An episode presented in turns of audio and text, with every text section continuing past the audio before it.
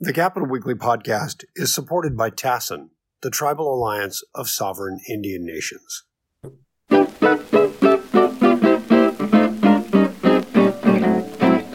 Well, hello, everybody, and welcome once again to the Capitol Weekly podcast. I am Capitol Weekly editor in chief Rich Ehisen, joined as always by my colleague and partner in crime, Tim Foster. Hey, Tim, how you doing today? Oh, well, Rich, thanks. Great. Well, we have, we have a good guest today as well because um, really interesting information came out this week. So we are joined by uh, Dean Bonner, who's the Associate Survey Director and Research Fellow at the Public Policy Institute of California. Uh, one of one of our favorite institutions because if you, as a reporter in particular, we we really rely on the PPIC a lot to get really good nonpartisan information about uh, how Californians feel about a lot of things. And there's a new um, polling survey that PPIC released this week that um, has a lot to say about how Californians feel about the American dream and specifically the American dream as it relates to living here in California. And so, uh, Dean Bonner, we're really thrilled to have you here with us today. How are you doing? I'm doing great, and it's great to be here for sure. Great. Well, thanks for joining us. And as I said, you guys have some new information out in this area regarding the American dream, which most people have heard the term at least, uh, the American dream, which essentially is, you know, if you work hard and uh, mind all your P's and Q's, you can, regardless of what your station in life is when you start, you can probably reach whatever level of success that you aspire to. Um, whether or not that's always been a, a, a reality in America is is probably open for debate, but it's certainly part of the American ethos. Uh, so tell us what what did your survey results feel uh, or reveal, I should say, about how Californians feel about the American dream, and specifically how it relates to our lives here in California these days. Yeah, you know, a recent survey it was it was fielded, uh, you know, back in I guess now it was in October, and um, we came out with a blog this week that shows that you know just one in three Californians say that the American dream, you know, the concept we provided the concept that um, you know if you work hard you'll get ahead. One in three said that uh, that still holds true. Um, while um, the majority of folks said that it doesn't hold true, with uh, you know, with half saying that it once held true but does not anymore. And so that's an important distinction because there is about 15% that say that, you know what, the American dream never held true. Um, and so that to me is, you know, the fact that half are saying that today seems like a pretty big number and a pretty big deal. And it's actually grown seven points since December 2020. Well, what, if any, were the specific reasons maybe that people gave for feeling that way? Was this all based on economics, or were there other issues that you could discern from all of this? Know, we we didn't necessarily get into kind of you know um, why they feel this way, but you know, you can. It's a widely held view. You know, the negative view is held by you know uh, about half or more across parties, regions, and demographic groups. So it's not like it's only partisans that are feeling this way you know you know it's it's actually one of the few issues where we find that you know democrats and republicans are have nearly identical views with you know 51 and 52 percent saying that it once held true but does not anymore. And so that that's always interesting when you can kind of find something that is consistent across a lot of different groups you know whether it be income or education among men and women. You know in this case there's just a lot of agreement um, in the fact that you know they they think it once held true but does not anymore. Um, there is some regional variation, you know, with with um, those in the San Francisco Bay Area and the Central Valley less slightly less likely, and those in the Inland Empire the most likely. But that's still within like you know ten percentage points between the most and the least across regions, and so it's a it's a pretty widely held view for sure. Well, that said, it does appear that a significant percentage more of Republicans feel that the American dream is harder to achieve here in California than do other groups. I mean, I think if, if I'm looking at the right statistics here, about 54%, which is still a lot of Democrats, feel that it's harder to achieve the American dream here in California, whereas 81% of the of the Republicans that uh, felt that way. Was that surprising to you at all, or was there a big change in that from previous polling? Um, there actually wasn't a, a huge change in that. You know, in fact, you know, the share for Democrats is basically about the same as it was.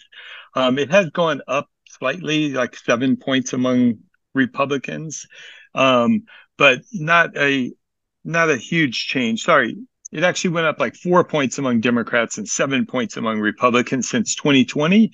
So, given the time frame, that's not a huge change, but it is it is, I think, emblematic of the way that many California Republicans view the state.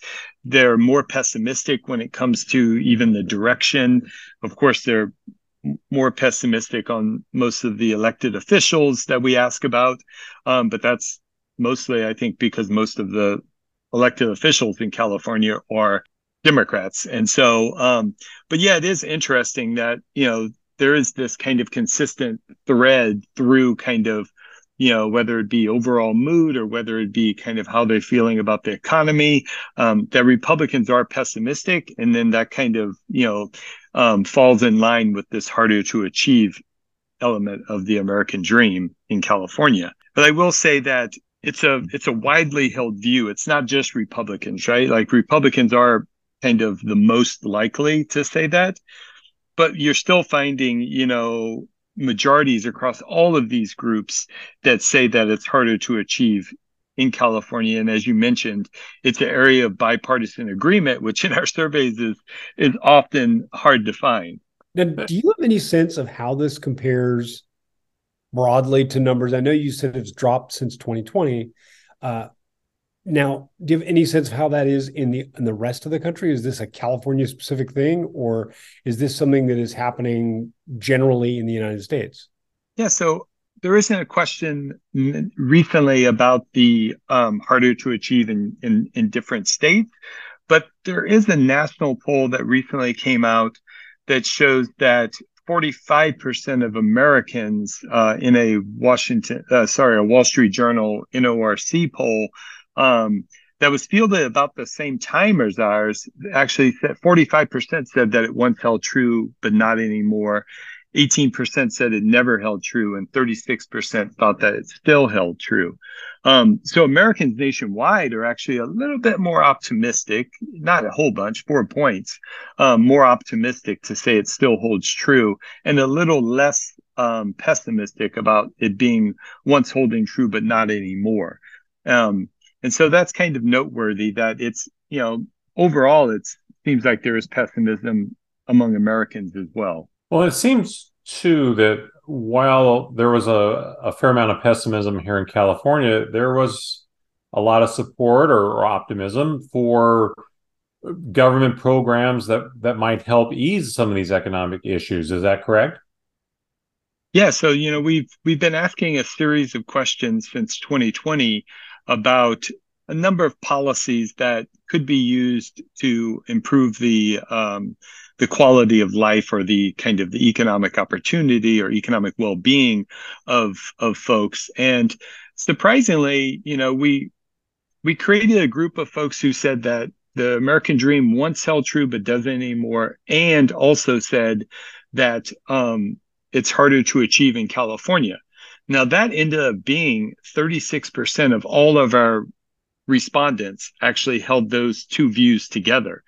And when you look at some of these questions about increasing government funding for job training or offering a public health insurance plan similar to Medicare or like childcare programs for working parents, the opinions of this kind of more pessimistic group isn't all that far off from the overall opinion of Californians. And so it's it's kind of noteworthy that you know even you know solid majorities of folks who are very pessimistic about California and the California dream, they still support things like expanding the earned income tax credit or increasing the California minimum wage or even making college tuition free. um, which aren't policies that you would normally be, you know, kind of expected with kind of a with something which turns out to be a more conservative group of Californians. Because that is true that among these folks, they do tend to be more likely to say that things are going in the wrong direction, to expect bad times. And so even among that group, these these policy levers, there's still support for them. That I thought was really interesting because that harkens back to an older time when everything wasn't so polarized by party and you had Republicans broadly supporting environmental concerns and Republicans certainly supporting uh, investments in education. And with the way legislation is introduced and voted on, that's not really the case anymore. And it's much more of a partisan thing. But your findings seem to indicate that broadly, just because people are Republicans or identify as conservative, doesn't mean that they're necessarily going to be matching the positions of of Republican elected officials on those types of issues. Yeah, but that's true. But I will say that, of course, all of these folks who feel this way about the California dream aren't all Republicans. But when we do look at the kind of the policy questions themselves, I think there are only of this. I think we asked what was it, eight or nine this time. There were really only two that approached bipartisan support. You know, so most Republicans, you know, were against, for example, the minimum wage increase. Most Republicans were also against things like the Medicare involvement, right? And so, but we did find about half of Republicans who actually favor expanding the EITC. We found bipartisan support for the idea of more job training programs, which we've also found in the past. And we've we found bipartisan support, although a big partisan divide on the idea of more um, childcare programs. And so there is some support among Republicans and conservatives. It just tends to be that for many of these, especially for the things related to um, making college free or eliminating college debt, there's a really wide divide between them on on those issues for sure. Oh, okay.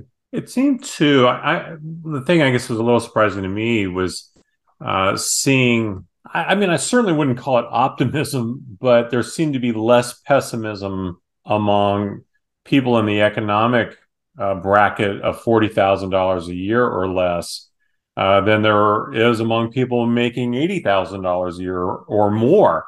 Um, that was a little surprising to me.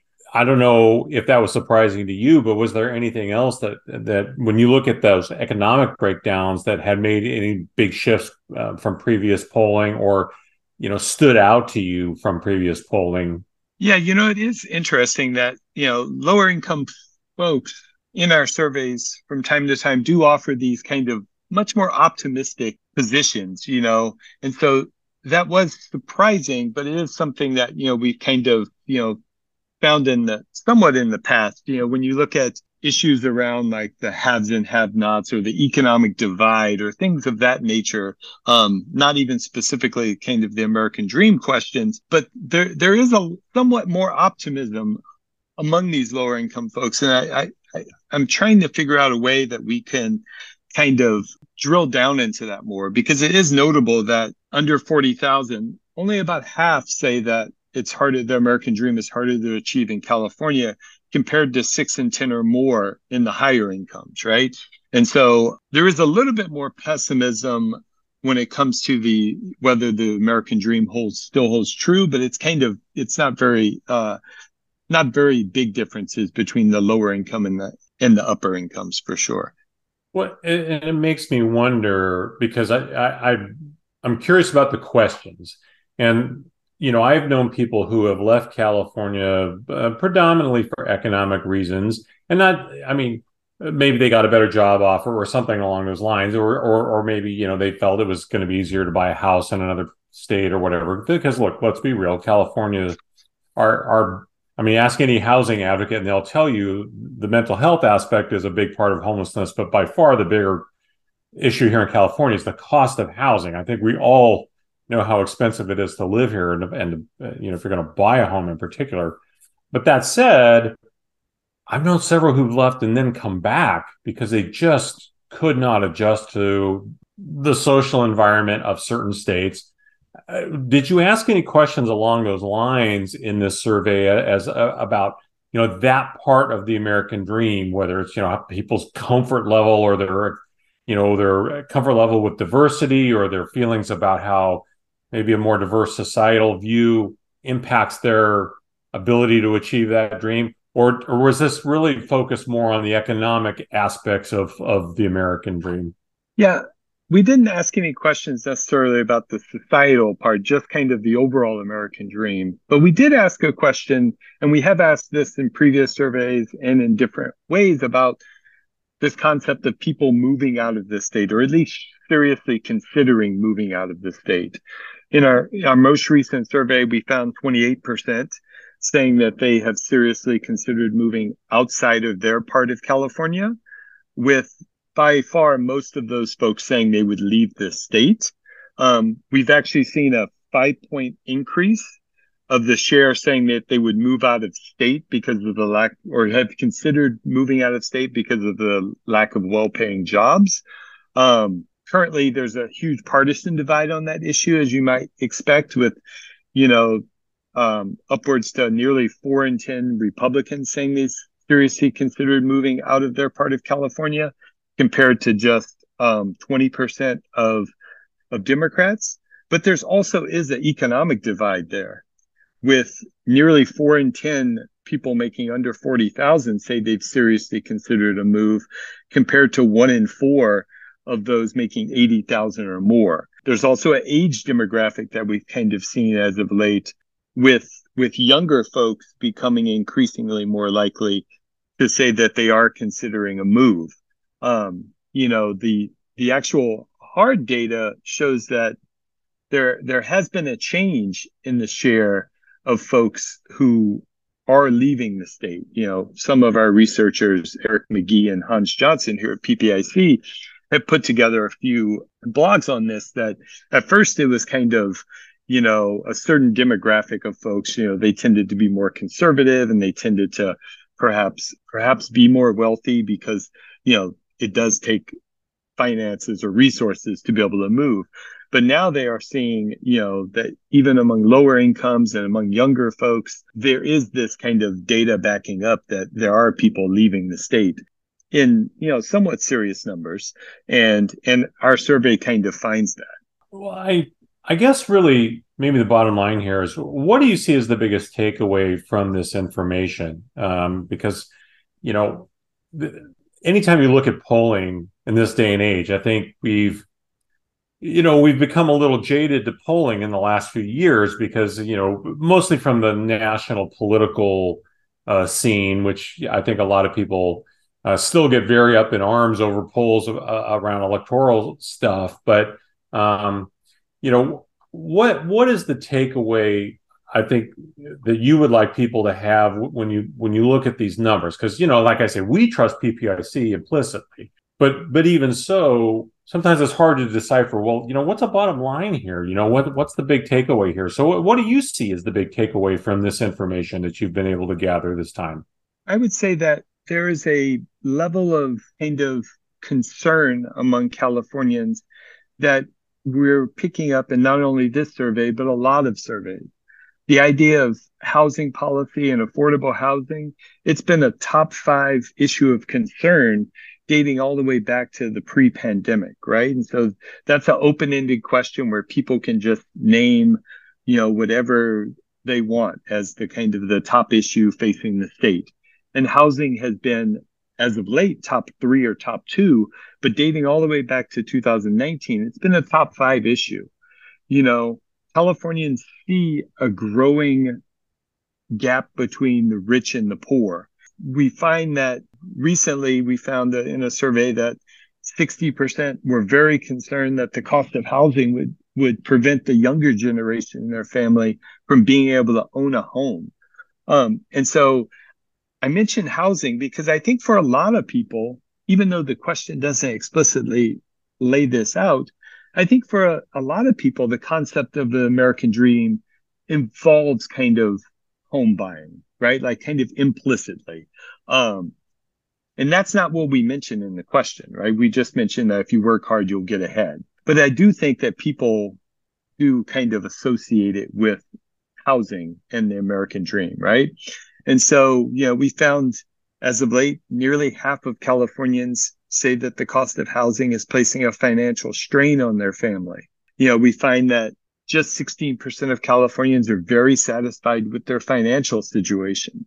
You know, there are all of these economic things that are that are kind of, I think, contributing to a anxiety kind of fueled situation for a lot of folks with nearly 710 saying that they worry about the cost of housing at least sometimes and one in four saying they worry about it almost every day.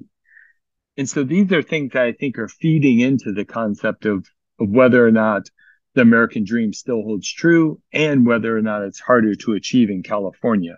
And so i think it's it's great that we have support for these policies which could improve the economic well-being of californians.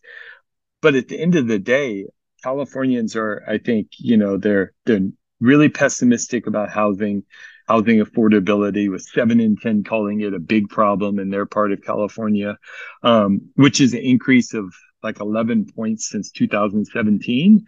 And so I all of this kind of this stuff related to housing and income, and then you have the partisan stuff, I think is contributing to this idea that, you know, that the California dream as it is might not be achievable anymore. You know, I have a maybe a last question, uh, or at least last one for me.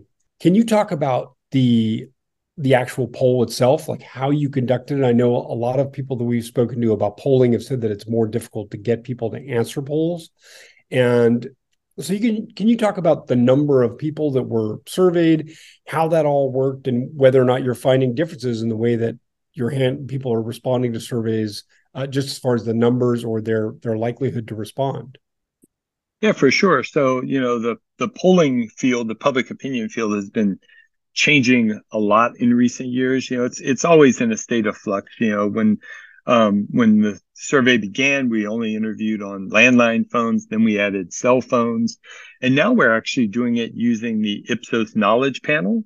And so this is a panel that has nearly 6,000 Californians, nearly 60,000 Americans. They're uh, recruited in English and Spanish using, uh, you know, the the a randomized method using the United States daily sequence, the Postal Service daily sequence file. And so in the survey for this um, survey, we actually interviewed um, 2,250 Californians because for this particular survey, we had an oversample of lower income folks.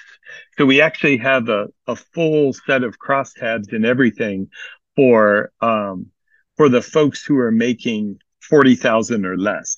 And so with 20 with 2200 folks, we feel like, you know, that's a it's a great sample. Our normal surveys are about 1600 and so we we we interviewed a lot more folks for this survey so that we could be able to um, present those findings of the lower income folks. Um, but yeah, so th- this panel is something that it's been around for a while. Our first use of it was back in 2019. Um, when we started doing our special topic surveys using the panel because we were seeing this relationship between declining response rates as well as increasing cost.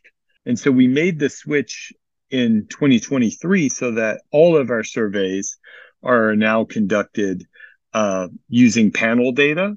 And this allows us to not only get data that we feel is really great and representative of the California population, but it does allow for a different type of of of surveying, given it's online and not over the phone.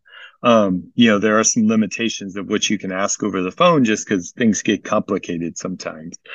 But online, we can present ideas. We can kind of use full ballot label language. We can include every candidate that we think is actually running for an office. And we've made that change and, and we're really happy with the, uh, with the way that it's going in 2023 thus far. And our plan is to continue forward with this mode of polling. But yeah, it is a ever changing environment, um, public opinion in America for sure. Yeah, thanks for for laying that out because as as I said earlier, I mean, I think a lot of folks these days are really challenged to trust polling, and it's really good to know how these things are done. And uh, you know, I, I, I think it's going to be another hectic couple of years, and and you know, so much of what we see now though is driven by what's going on on the national front. Um, you know, it, it it's probably going to always be a heavy lift from this point forward. But uh, as I said earlier, we we really appreciate having PPIC here in California to look at California specific issues because uh, we we know we can trust you guys. Dean Bonner, thank you so much for coming on today to talk uh, with us about the new survey. This is really interesting stuff. We will, as always, keep uh, an eye to what you're doing, and um, you know, look forward to learning more about what's what our fellow Californians think about things here in our state as we uh, move toward a, another crazy big time election year coming up very very soon.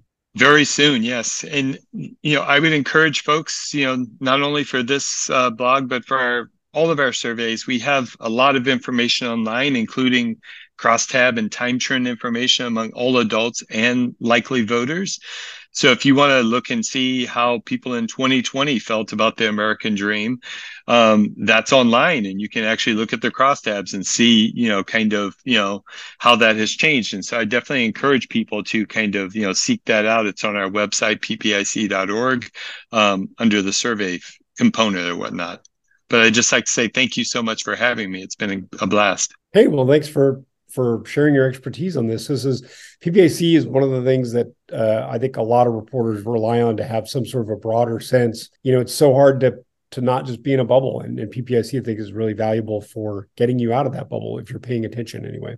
Well, Dean Bonner, Associate Survey Director and Research Fellow at the Public Policy Institute of California.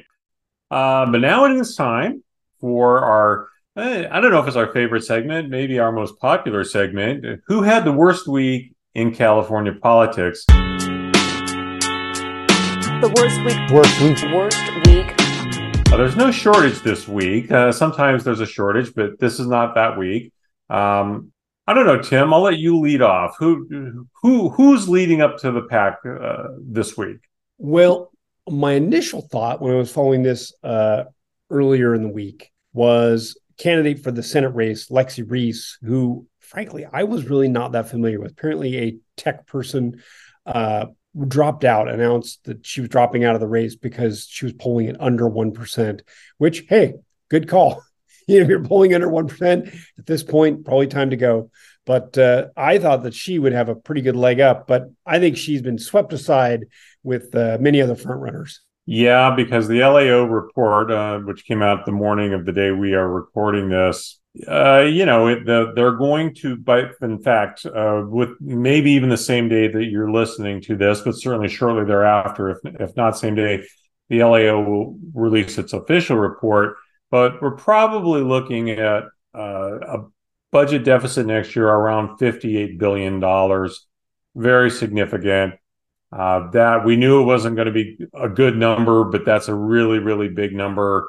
And so, really, there's probably a whole lot of people that could be we could be looking at here as having the worst week you know in receiving that news. For me it's the top of the heap though has to be governor newsom because he's the one who's going to have to come up with a budget proposal that, that takes into account a 58 billion dollar shortfall.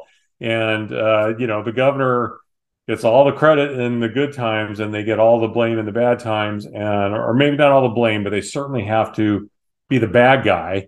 Uh, when when the money is plentiful they get to be the good guy and hand it out like christmas candy. But when the times are bad um, you know they get to be the scrooge and say no. So let's talk about this in context. And this is where your background comes in handy. So correct me if i'm wrong but 58 billion with a b is larger than the entire budget of some states. Is that correct? Oh, yeah, oh, yes, yes, significantly uh, larger than some.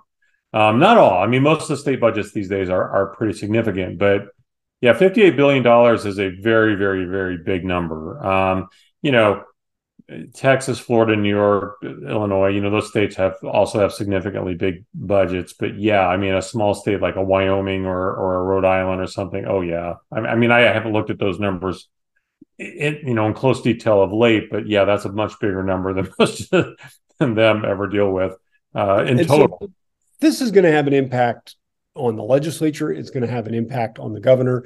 I think it's even going to have pretty big impact on the cities and counties who rely on a lot of funding that may be curtailed. I'm, I'm wondering how this could impact some funding that they're hoping to get to deal with homeless uh, crisis and you know this new care courts. I mean, setting up the care courts probably not going to be cheap.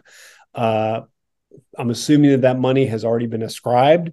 Whether or not they may be squeezing the balloon to move the move the air around uh, on this, I, I, don't know. I mean, but this is just bad news for Californians altogether. But my only caveat here with this is this is shitty news. There's no question. Fifty-eight billion dollars uh, not showing up is terrible news. But I don't know that there's one particular person although Governor Newsom was is going to take it on the head because you're right, he's the sort of the highest profile Californian, and so people will will ascribe blame to him there.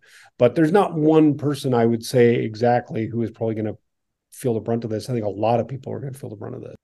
Oh, it's going to be widespread pain. I will tell you one one person who comes to mind is the is the new Assembly Appropriations Chair, uh, Buffy Wicks. uh, what a time to take that position, right? Because uh, you know she's also she's going to be in a position as as a, um, the Senate Approps chair too. I mean, the, the Approps chairs are going to be in the position of saying no before the governor has to say no. The governor won't have to say no for quite a while. Uh, of course, he also has to introduce a budget proposal much earlier than than any of those people are going to have to deal with proposed legislation. So that's why he's still at the top of the heap. But it, it's going to be shared pain for everybody. A lot of the uh, a lot of the groups that rely on government um, support in this coming year for big projects, you know, it's going to be a lot of haircuts going around. So it, yeah, I would, but I'd have to say Gavin Newsom is at the top of the list right now for for people who really see this as extraordinarily bad news. This was not a I mean, and again, as we're recording this, he just had had his big um, tete-a-tete with Ron DeSantis, uh, which we're not even going to talk about because I, you know I will say I do think he had the best line. I, you know, full confession, I didn't watch it live uh, because I discovered that I needed to sign up for some special uh, program that I didn't already have to watch it. So I just kind of followed the live blow by blow on the New York Times. And I do think he may have had the best line of the night. The hey, neither one of us is are going to be on on the uh, ballot in 2024. That's a pretty good line because he's not running for president. DeSantis is. You know, Ron DeSantis is not a good uh, campaign person. He's this. He's not a good speaker. You know, Gavin's not the best in the world either. But you know, I think in that regard, that was he was a lot more uh, dialed in for this thing, and he's he's he's been more dialed in for this kind of thing than I think his counterpart was last night for a long time that's not a policy thing. That's just simply who who's better in front of cameras. I don't. There's a lot of governors that are not good in front of cameras. Yeah, and in a way, that kind of doubles down on on his worst week issue because had the LAO report not come out today, he would have probably been. I, th- I think most people who who saw it, you know, and again, it's going to break down along partisan lines. Republicans thought probably thought DeSantis did better, and Democrats. Oh, they did. I, you know, if you follow them on social media, they definitely thought that he right. he mopped the floor with them. None of this was going to change anybody's opinion about anything. From from, I mean, I don't think any rational person thought this was going to change anybody's mind about anything.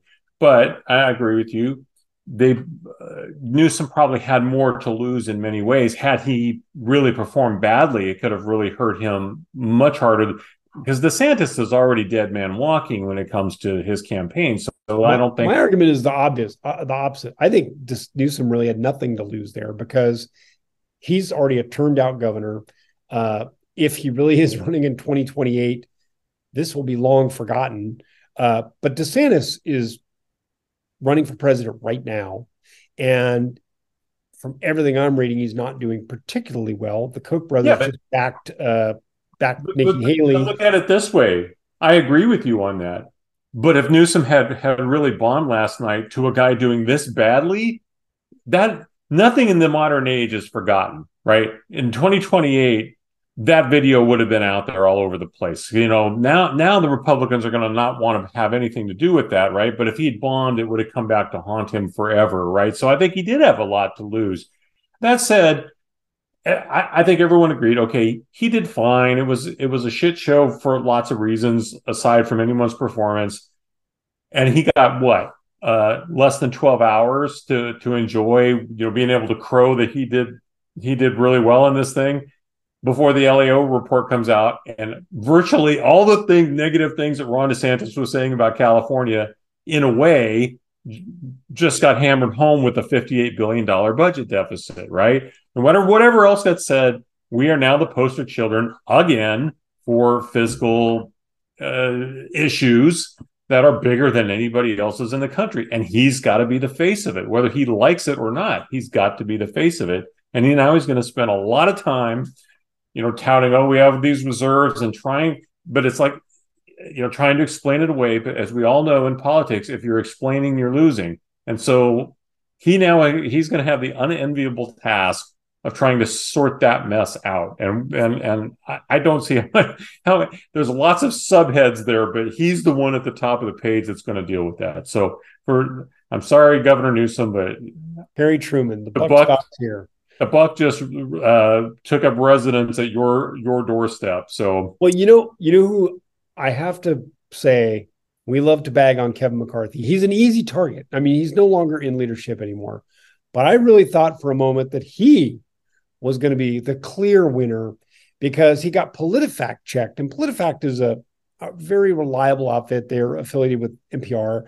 Uh, Capital Public Radio does runs them a lot, and I don't even know where McCarthy was giving the interview, but he said, you know, the United States, we're really unique among nations and we've never gone to war and then taken land as war spoils. And, you know, the, the giant orange buzzer goes off.